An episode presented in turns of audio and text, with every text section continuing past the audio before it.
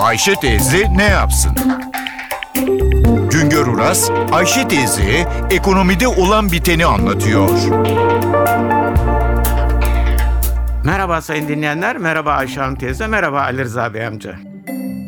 İstanbul için yapılan hane halkı yaşam araştırmasına göre İstanbul'da 4 nüfuslu bir ailenin aylık yaşam maliyetinin alt sınırı 2150 lira olarak belirlendi. Normal bir yaşam için ailenin aylık gelirinin 3600 lira olması, iyi bir yaşam için ise aileye her ay 6400 lira para girmesi gerekiyor. Türkiye nüfusunun yaklaşık dörtte biri İstanbul'da yaşıyor. O nedenle araştırmanın bulguları önemli. İstanbul'da ortalama kira yaklaşık olarak 850 lira imiş. İstanbul'da eskiden çok kişi gece kondularda yaşardı. Gece kondu kalmamış gibi nüfusun sadece yüzde ikisi gece kondularda. Nüfusun büyük kısmı yüzde 82'si apartman dairelerinde yaşıyor. İstanbul'da müstakil konut ve villa sayısı da azalmış durumda. Nüfusun %7'si müstakil konut ve villalarda yaşamını sürdürüyor. Halkın %8'inden fazlası şimdilerde etrafı duvarlarla çevrilmiş, girişi koruganlı, bahçesi havuzlu siteleri tercih etmiş durumda. İstanbulluların %80'i kaloriferli, %18'i sobalı evde yaşıyor.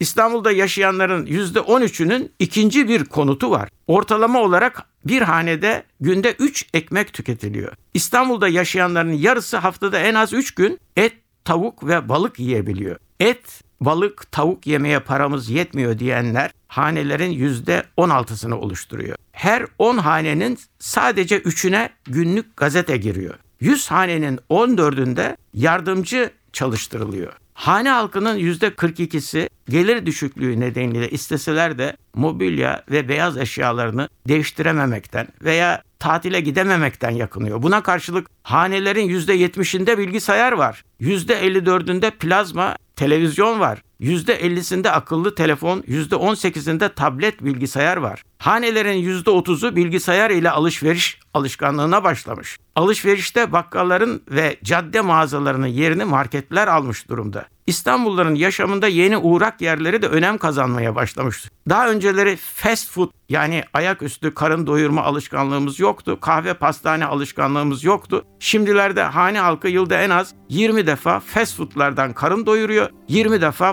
pastaneye veya kahveye uğruyor. 13 defa da lokantaya gidiyor. Bir başka söyleşide birlikte olmak ümidiyle şen ve esen kalınız sayın dinleyenler. Güngör Uras'a sormak istediklerinizi ntvradio.com.tr adresine yazabilirsiniz.